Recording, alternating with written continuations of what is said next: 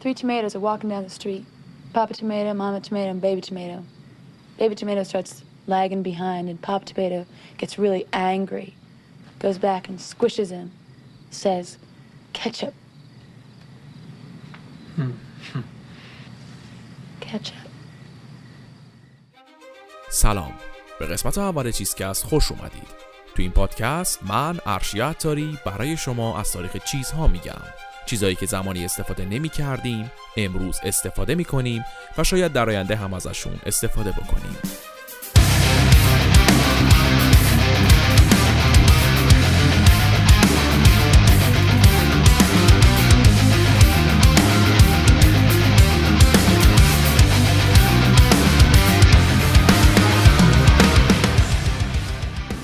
تو این قسمت قراره در مورد تاریخ کچاپ صحبت کنیم. سس کچاپ افزودنی مایعی که هممون یه بطریش رو توی خونهمون داریم و انقدر توی عادتهای غذاییمون وارد شده که نمی‌تونیم زمانی که هنوز کچاپ وجود نداشت رو تصور کنیم اما خب همچون زمانی وجود داشته و اونقدر هم از زمان دور نبوده سس کچاپ امروزه نه به عنوان یه افزودنی دلخواه بلکه به عنوان یه بخش حیاتی خیلی از غذاهایی که امروز استفاده می‌کنیم و می‌خوریم مثل پیتزا، ماکارونی، لازانیا، حتی کتلت خونگی شناخته میشه. من خودم به شخصه نمی‌تونم این غذاها رو بدون کچاپ تصور کنم. اما اگه شما می‌تونید و این غذاها بدون کچاپ به نظرتون کاملا دیگه در مقابل سیب زمینی سرخ کرده هیچ حرفی برای گفتن ندارید. سیب زمینی سرخ کرده و کچاپ یار جدا نشدنی همدیگه به حساب میان و اصلا نمیشه از هم جداشون کرد.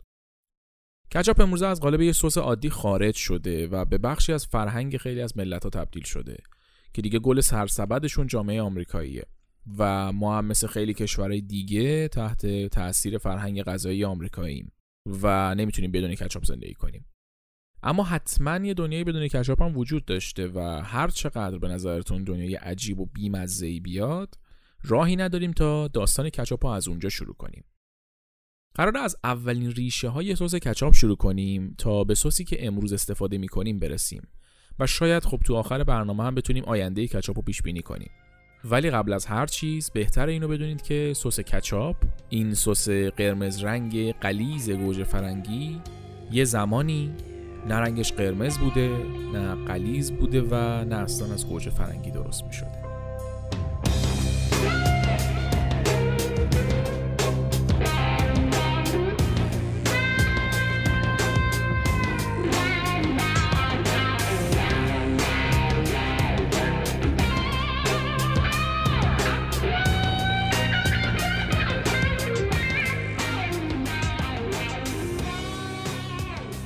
استفاده از سس به یونان و روم باستان برمیگرده. همونطور که می‌دونیم توی اون دوران یخچال و فریزری وجود نداشت و آدما برای نگهداری بلند مدت مواد غذایی و جابجا کردنشون راه خاصی نداشتن. و غذایی که تولید می‌شد رو در همون لحظه باید مصرف می‌کردن وگرنه فاسد می‌شد و محصولات غذایی رو هم توی تجارتشون دیگه نمی‌تونستن جابجا کنن و بفرستن به جای دیگه و بار کشتی ها بکنن و اینا. تا اینکه رومیا کشف کردن که با استفاده از نمک میشه کاری کرد که مواد غذایی فاسد شدنی دیرتر فاسد بشن. بنابراین با نمک سود کردن مواد غذایی می‌تونستن بیشتر از زمان عادی ازشون استفاده کنن.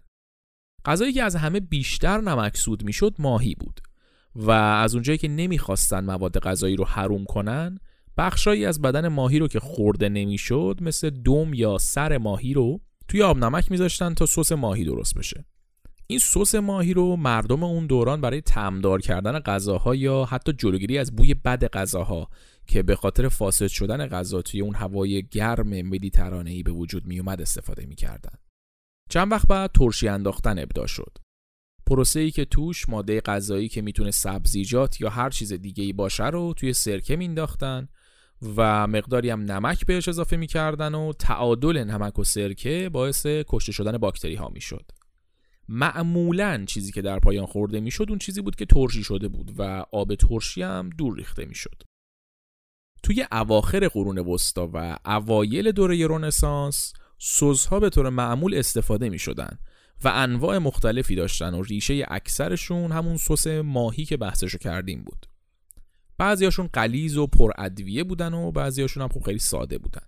توی بریتانیای دوره الیزابت سس ها به قدری محبوب بودن که ظرفای سسخوری که حالا بهشون میگیم ساسر هم به میدون اومدن و استفاده می شدن. اما اواخر قرن 17 و اوایل قرن 18 سس ها افول کردن و ترشی ها جاشون رو گرفتن. ترشی های مختلفی که معمولا همراه گوشت سرد خورده می شدن. کم کم انقدر ترکیبات ترشی ها جذاب و هوس برانگیز شد که استفاده از آب ترشی به جای سس رواج پیدا کرد. تا جایی که دیگه مواد جامد ترشی ها رو از توشون در می آوردن تا فقط آب ترشی رو استفاده کنن. تو همین دوران توی بخشایی از آسیا مثل چین و جایی که امروز به اسم اندونزی می‌شناسیم سس هایی استفاده می‌شد که مطرح ترینشون سس سویا بود که از 3000 سال قبل از میلاد در حال استفاده شدن بود و در اصل آب تخمیر لوبیای سویا بود. یعنی لوبیای سویا رو میذاشتن توی آب نمک با یه سری افزودنی بعد خودش رو میریختن دور و آبش می‌شد سس سویا. سس سویا و سس ماهی چینی پدران سس کچاپ انگلیسی بودن. اما یه لحظه وایسیم. توی قرن 17 با اون سیستمای ارتباطی بدوی چطور بریتانیا و آسیای جنوبی اون دوره با هم تبادل غذا کردن؟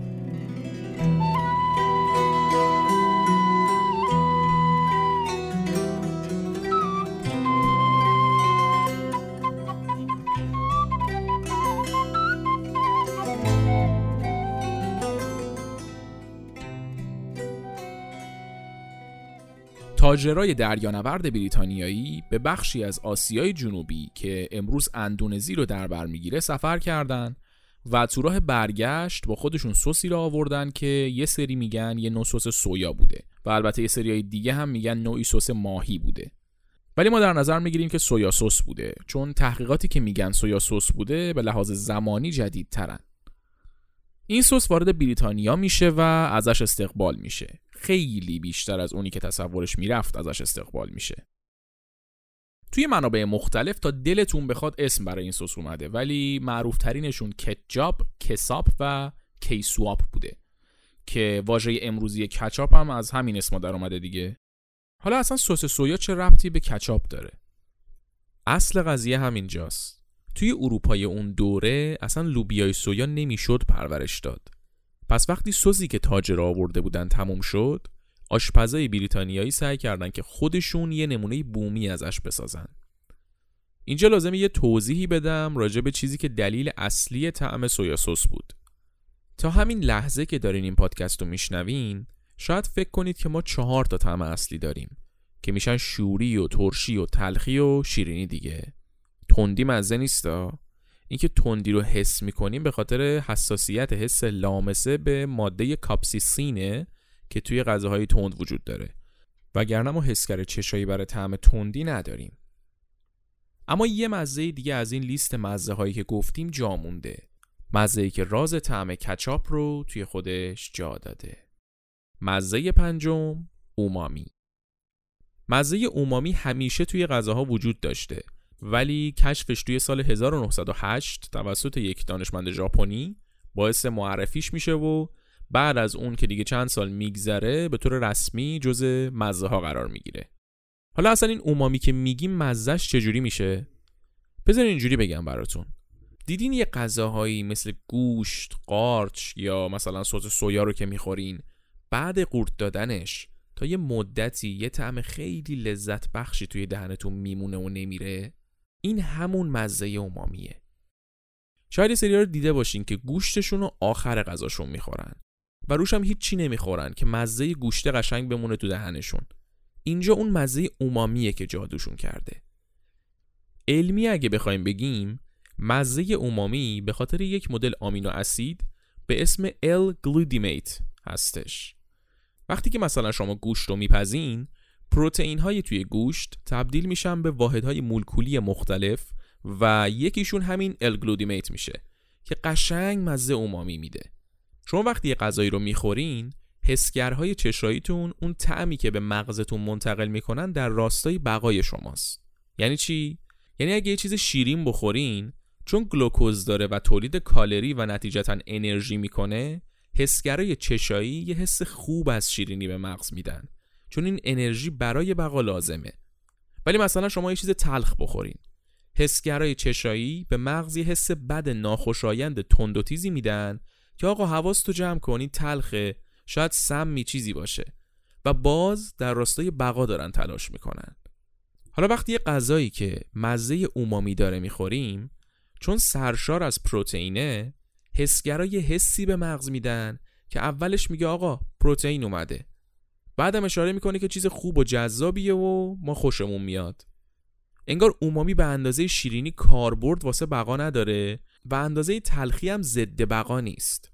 یه چیزی اون وسط که از هر چیزی خوبیاشو داره و یه طعم عجیب موندگار تولید می‌کنه. علاوه بر گوشت و قارچ و لوبیای سویا که گفتیم پنیر کهنه، شراب، گردو، گوجه فرنگی و خیلی از سبزیجات هم پر از اومامی برگردیم سر داستان اصلی که حوصله شما هم از این نردبازی ما سر نره. انگلیسی ها که لوبیای سویا نداشتن و نمی‌تونستن بکارن دنبال اون مزه اومامی که می‌خواستن گشتن و بعد از کلی نمونه مختلف که اصلی ترین ماده اولیهشون قارچ و لوبیا قرمز بود به یه سس کچاپ در قرن 18 رسیدن که باز هیچ شباهتی به کچاپ امروزی نداشت اما به قول معروف ترکوند توی انگلستان اون دوره کچاپ به قدری معروف بود که سارا هریسون توی کتابش به اسم کتاب جیبی آدم خاندار که سال 1723 نوشته به خواننده‌اش توصیه می‌کنه که حتما کیچاپ یا کیچاپ قارچ بخرن و تو خونه داشته باشن. چیزی که از این متوجه میشیم اینه که نیومده برامون دستور ساختش رو بگه. گفته پاشین برین از فروشگاه بخرید. یادمونم نره داریم در مورد قرن 18 حرف می‌زنیم. پس باید خیلی این سوسی که اونجا کیچاپ ذکر شده معروف بوده باشه که توی فروشگاه ها به راحتی به فروش می‌رسیده. چون تولید انبوه مواد غذایی به این شکلی که ما امروز می‌بینیم اون دوره وجود نداشته. محصولات غذایی که شما می‌تونستید از مغازه ها بخرید محصولاتی بودن که انقدر توی فرهنگ غذایی مهم بودن که به طور آماده ساخته می شدن و توی مغازه ها به فروش می رسیدن. کچاپ توی عواسط قرن 18 به سه دسته اصلی تقسیم می شده. کچاپ قارچ، کچاپ ماهی و کچاپ گردو که می‌دونیم چجوری درست می شدن دیگه با ترشی کردن این مواد و استفاده از آب ترشی حاصل. البته دیگه ترشی کردن صرفا با سرکه نبود و مواد مختلف مثل آبجو و آب نمک هم به عنوان آب ترشی استفاده می شدن. حالا غیر از اینا روش های دیگه غیر ترشی کردن هم برای درست کردن سس وجود داشتن مثل له کردن برای کچاپ گردو یا نمک سود کردن برای کچاپ ماهی. ولی وجه اشتراک همشون این بود که همشون نمونه بومی اون سس کچاپ نامی بودن که از اندونزی اومده بود و از موادی برای تولیدشون استفاده می‌شد که اون طعم اومامی رو به وجود بیاره. این اسم کچاپ هم به همین دلیل به اینا ارث رسیده بود. چون در واقع اینا داشتن انگار ورژن جدیدی رو از اون سوسی که از اندونزی آورده بودن تولید می‌کردن.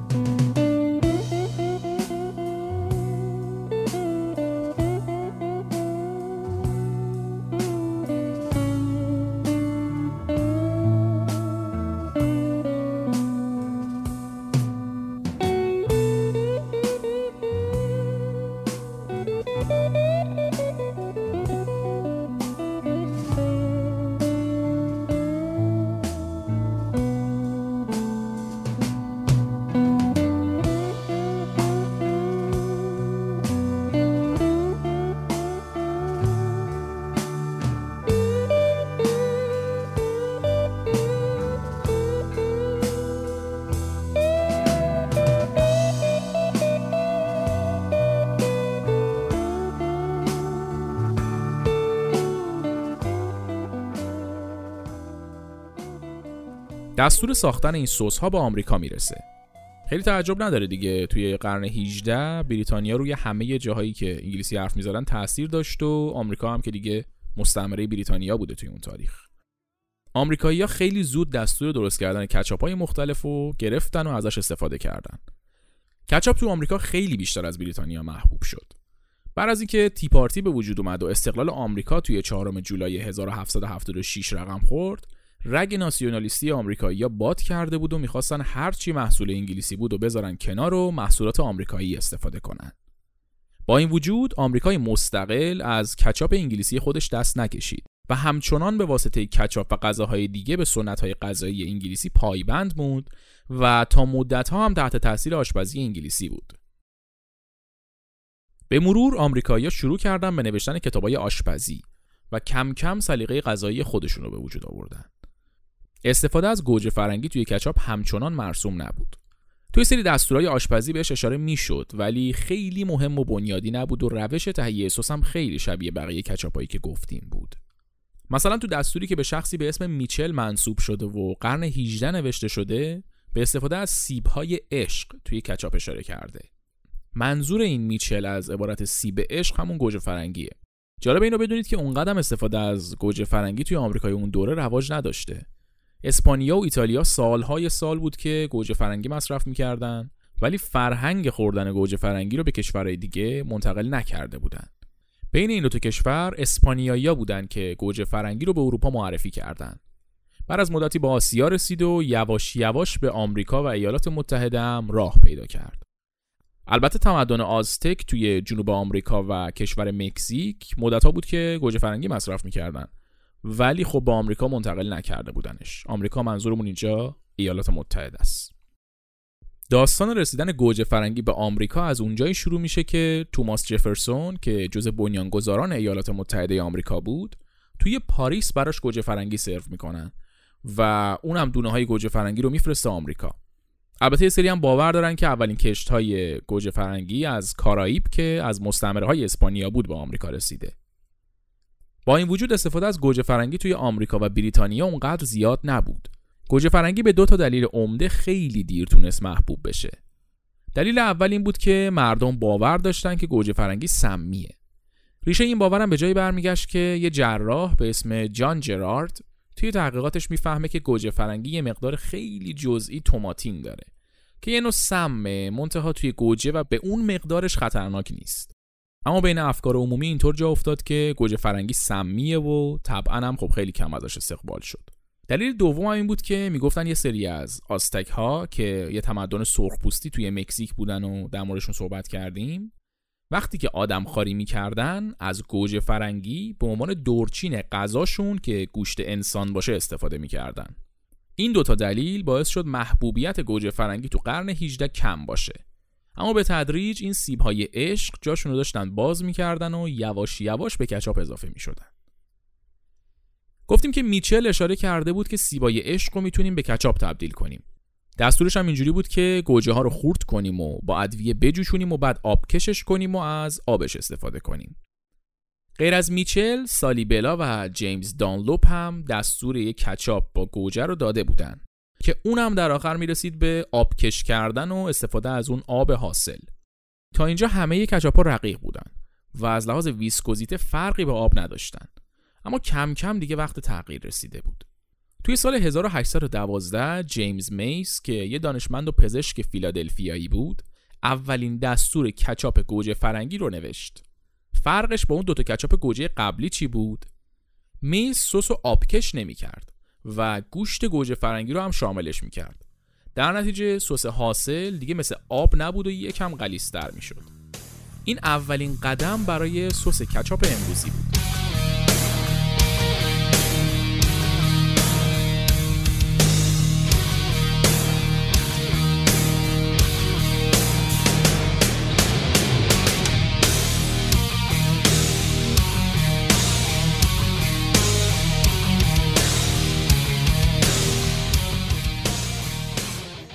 سسی که میس ساخته بود خیلی شبیه به سس گوجه فرنگی بود که تا قبل از اون توی ایتالیا استفاده می‌شد. اما این دوتا سس یه فرقایی هم با هم داشتن. اول اینکه سس گوجه که توی ایتالیا وجود داشت به شکل تازه سرو می‌شد و برای استفاده بلند مدت نبود و طبعا مواد نگهدارنده هم نداشت. اما کچاپ گوجه یه سس قابل ذخیره بود و مواد نگهدارنده هم داشت و به واسطه کچاپ بودنش شامل موادی بود که توی سرکه ها تخمیر شده بودن و باعث ماندگاری بالاترش می شدن. کچاپ گوجه یواش یواش توی قرن 19 از لحاظ محبوبیت اومد کنار بقیه کچاپ ها و به سفره های آمریکایی رنگ جدیدی داد. البته که همچنان کچاپ گوجه فرنگی یه سس دستساز بود و تولید انبوه و کارخونه ای هم براش نبود و محبوبیتش در حد چاشنی خیلی معمولی بود. با وجود اینکه کچاپ گوجه فرنگی خیلی محبوب شد اما تنها کچاپ محبوب اون دوران نبود و به عبارتی بازار رو تو دست خودش نگرفت تو اوایل قرن 19 کچاپ گوجه فرنگی در کنار چندین و چند مدل کچاپ دیگه که آشپزای آمریکایی توی کتاباشون دستور تهیهش رو می‌دادن داشت معروف می‌شد. با توجه به اینکه توی اون دوران هر آشپزی صبح از خواب پا می‌شد یک کچاپ جدید اختراع می‌کرد کچاپ های کلاسیک مثل کچاپ ماهی، گردو و قارچ هم هنوز استفاده می شدن.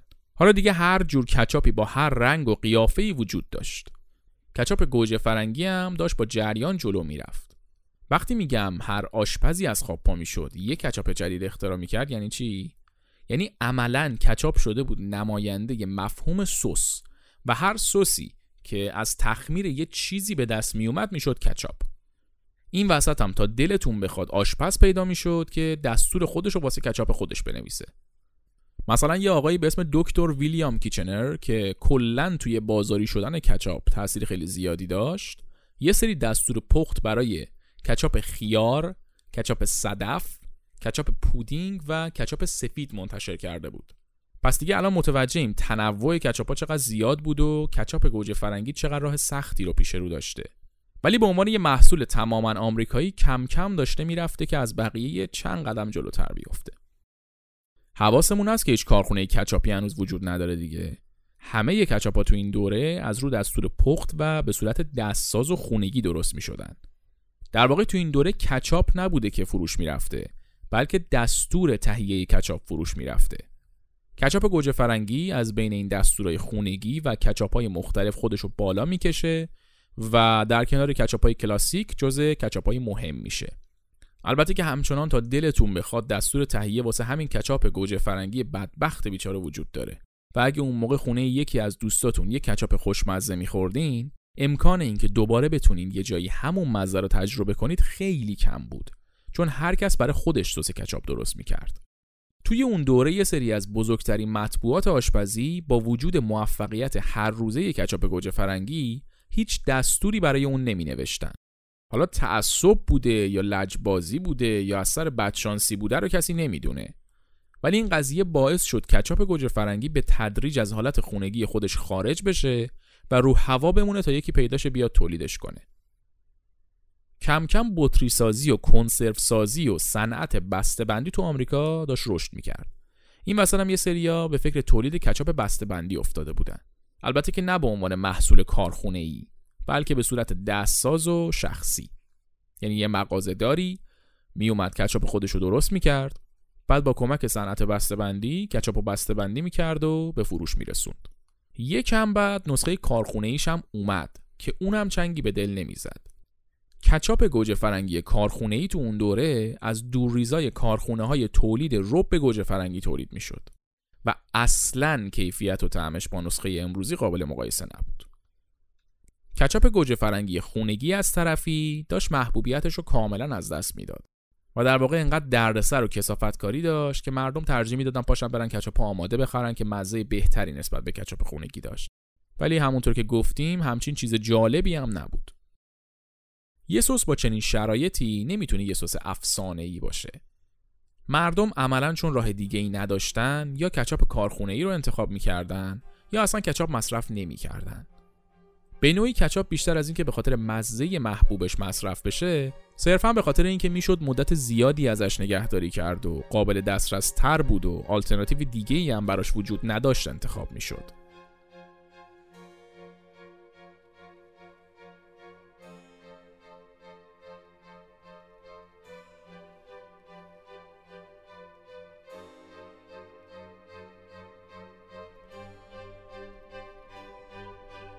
در روز 11 اکتبر سال 1844 توی یک خانواده آلمانی که چند سالی بود با آمریکا مهاجرت کرده بودن ای به دنیا میاد که اسمش رو می‌ذارن هنری.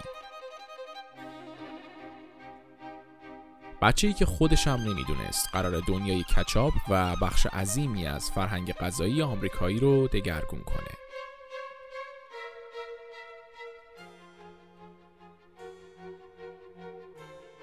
هنری قصه ما کسی نبود جز هنری جان هاینز.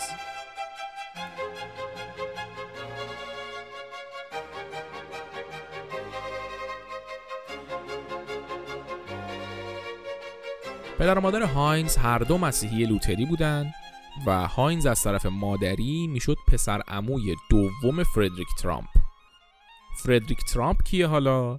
پدر بزرگ دانالد ترامپ. که الان یه روزم از صدر اخبار پایین نمیاد و دیگه نیازی نیست ما برای معرفیش توضیحی بدیم. هاینز کارش رو با یه شرکت کنسرو سازی شروع کرد و بعد از یه سری بالا و پایین و ورشکست شدن توی چند تا بیزنس یه شرکت تولید مواد غذایی با برادرش و پسرعموش تأسیس کرد. اونا اسم این شرکت رو می‌ذارن F&J هاینز و این شرکت شروع به رشد می‌کنه. یکی از محصولات معروف این شرکت سس کچاپ هاینز بود. بعد از موفقیت تجاری قابل توجه این شرکت هنری هاینز داستان ما سهم بقیه را می‌خره و اسم شرکت رو می‌ذاره HJ هاینز.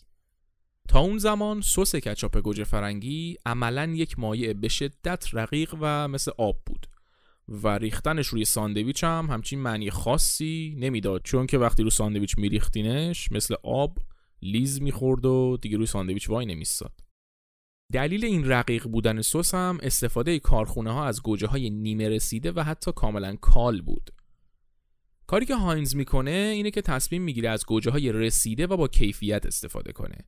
در واقع تمام تمرکز و وسواسش رو به خرج میده تا کیفیت گوجه‌ای که استفاده می‌کنن به شکل ناجوانمردانه ای عالی باشه. در نتیجه انقلاب بزرگی توی تاریخ سس کچاپ ایجاد می‌کنه. با استفاده از گوجه فرنگی های با کیفیت و درست حسابی سس کچاپ هاینز اولین سس کچاپ تجاری غلیظ تاریخ شد و این غلظت در کنار طعم استثنایی و رنگ به شدت قرمز به ویژگی های کچاپ هاینز تبدیل شدند. هاینز در کنار این ابتکارش یه خط تولید کارخونه‌ای صرفاً برای کچاپ طراحی کرد و سس کچاپ گوجه رو از اون پا در هوایی بین محصول صنعتی و خونگی در آورد. با به بازار اومدن سس کچاپ هاینز مردم رسما دچار جنون شدن. رسیدن از مزه کچاپای افتضاح قبل از هاینز و بلا تکلیفی سس کچاپ به سسای خوشمزه غلیظ شیک و تر و تمیز هاینز که مرتب از یک کارخونه درست حسابی تولید می و به بازار می رسیدن مثل این بود که از قرون وسطا بدون رنسانس برسیم به عصر مدرن. کاروبار هاینز سکه شد. مردم با خودشون فکر می‌کردن واقعا چطور قبل از این به اون سسا می‌گفتن کچاپ؟ اصلا اگه این کچاپه اونا چی بودن؟ هاینز رو به رشد بود و مدام تولیداتش رو گسترش می‌داد. لازم به ذکر که هاینز اولین کسی نبود که سس غلیظ درست کرد. همونطور که قبلا گفتیم جیمز میس هم ایده سس کچاپ غلیظ رو داده بود.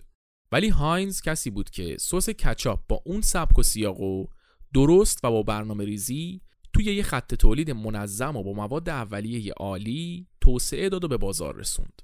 هاینز یه جورایی هنری فورد دنیای کچاپ بود.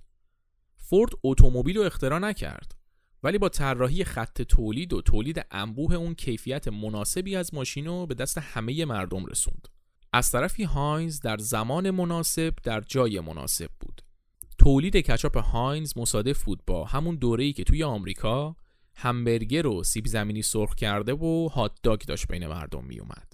پس ناخودآگاه بهترین دوست این غذاها با خودشون یک جا تولید شد و دیگه رشد کردنشون توقف ناپذیر بود. کچاپ غلیظ هاینز کم کم تبدیل شد به اصلی ترین سسی که به نام کچاپ شناخته می‌شد و بعد از مدتی به یه بخش اصلی از فرهنگ غذایی آمریکایی تبدیل شد و باقی کچاپا رو کنار زد و شد تنها سسی که در فرهنگ عامه به نام کچاپ شناخته می‌شد. دیگه مسیر سرازیری شده بود. کم کم شرکت های دیگه اومدن و کارخونه های مختلف شروع کردن تولید کچاپ گوجه و هاینز کم کم رقیب پیدا کرد. اما قلزت و کیفیت هاینز رقیب بود.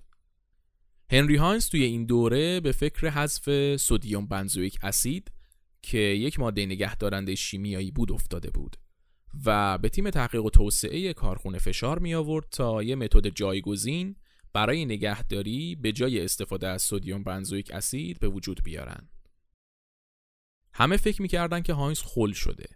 وسط این همه فروش یارو داره هزینه می‌کنه و دنبال یه محصول سالم میگرده که هیچ کس حواسش بهش نیست و همه دارن همون محصول ناسالمه رو می‌خورن و خوشحالن.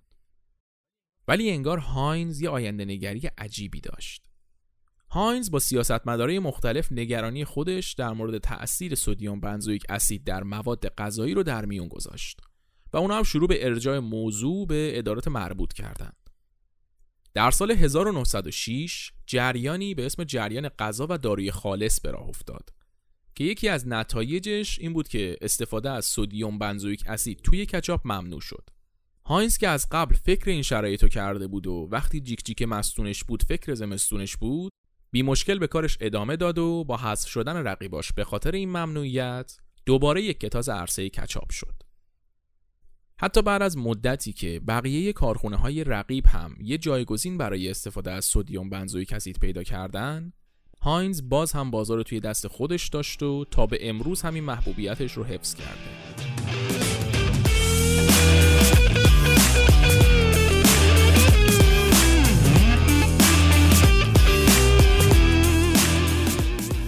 کچاپ با هاینز تبدیل به اصلی ترین چاشنی غذایی آمریکایی شد و تا به امروز هم هیچ خدشه‌ای به محبوبیتش وارد نشده. امروزه سس کچاپ با طرحها و مزه های مختلف از کارخونه های مختلف تولید میشه و عضو مهمی از سفره های هممون شده. ولی نظر خود منو بخواین غلظت و مزه کچاپ هاینز هنوز بی سابقه است. جالبه بدونید که کارخونه هاینز یه سیستم برای کنترل کیفیت کچاپش داره که اگه کچاپ از در شیشه با سرعت بیشتر از یک ممیز 25 صدم سانتی متر در ثانیه خارج بشه اون کچاپ رد میشه. چون قلزت لازم رو نداره و همونطور که می‌دونیم قلزت بیشتر یعنی از گوجه فرنگی بیشتری توی تولیدش استفاده شده و کیفیتش بهتره. این تیکه هم قابل توجه اون رستورانایی باشه که آب قاطی می‌کنن تو بطریای کچاپشون فکر می‌کنن ما نمی‌فهمیم. بگذریم. امروزه مدلای کچاپ انقدر زیاده که هر کس بخواد می‌تونه با توجه به سلیقش کچاپ مورد علاقش رو تهیه کنه و لذتش رو ببره. حتی جدیدن یه سری کارخونه های آمریکایی کچاپ رو از حالت مایع در آوردن و کچاپ خشک شده که یه چیزی شبیه لواشکه میفروشن که می‌ذارین روی ساندویچتون و ظاهرا آب میشه. به نظر من البته خیلی هوسانگیز نیست ولی نوآوری کردن دیگه. حالا با این نوآوری های هر روزه شکل آینده کچاپ تصورش واقعا سخته. ولی تاثیر کچاپ در آینده می‌تونه خیلی زیاد و مهم باشه. اگه نمی‌دونید در جریان باشید که کچاپ قبلا به فضا فرستاده شده. نقش کچاپ توی سفرهای فضایی خیلی می‌تونه مهم باشه و دلیل این قضیه خیلی ساده است. نمک و فلفل و ادویه تو جایی که جاذبه نیست نه تنها رو غذا ریخته نمیشن بلکه ممکنه اصلا پخشن و برن تو موتور فضاپیما و دیگه بیا درستش کن. پس این وسط نیاز به یه چاشنی که هم مایه باشه و هم به میزان مناسب از ادویه های مختلف داشته باشه حس میشه و کچاپ بهترین گزینه است. از طرفی کچاپ یه چاشنی گول زننده است. شما به هرچی بزنینش قابل خوردنش می‌کنه. در آینده که غذا روی زمین کم بشه ممکنه ما مجبور بشیم حشرات رو بخوریم که اگه نمی‌دونین منبع پروتئینن. حالا واسه اینکه راحت تر بخوریمشون و مثلا چندشمون نشه باید از یه چاشنی استفاده کنیم که بهترین گزینه در دسترس کچاپه. البته این دومی بیشتر حکم پیش بینی و تخیل داره ولی در جای خودش هم قابل بررسیه. در کل اینکه کچاپ گذشته جالبی داشته و سفر طولانی داشته تا به ما برسه. و حالا هم که رسیده تبدیل به یکی از مهمترین همراهامون شده و به احتمال زیاد در آینده هم با ماست. ولی تأثیری که توی فرهنگ غذایی آیندهمون می‌ذاره رو خودمون تعیین می‌کنیم.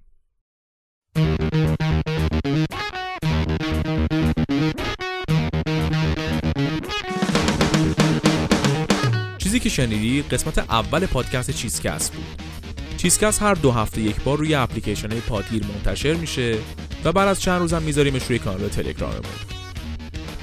خیلی خیلی خوشحال میشیم که نظراتتون رو توی بخش کامنت ها یا روی توییتر با هشتگ چیزکست با ما به اشتراک بذارید و بهمون کمک بکنید که هر قسمت بهتر از قسمت قبلی بشیم برای پیدا کردن چیزکست روی اپای پادگیر و ساوندکلاود و سپاتیفای و کلا هر جایی که میشه روش پادکست شنید کافیه که اسم چیزکست رو به فارسی یا انگلیسی سرچ بکنید.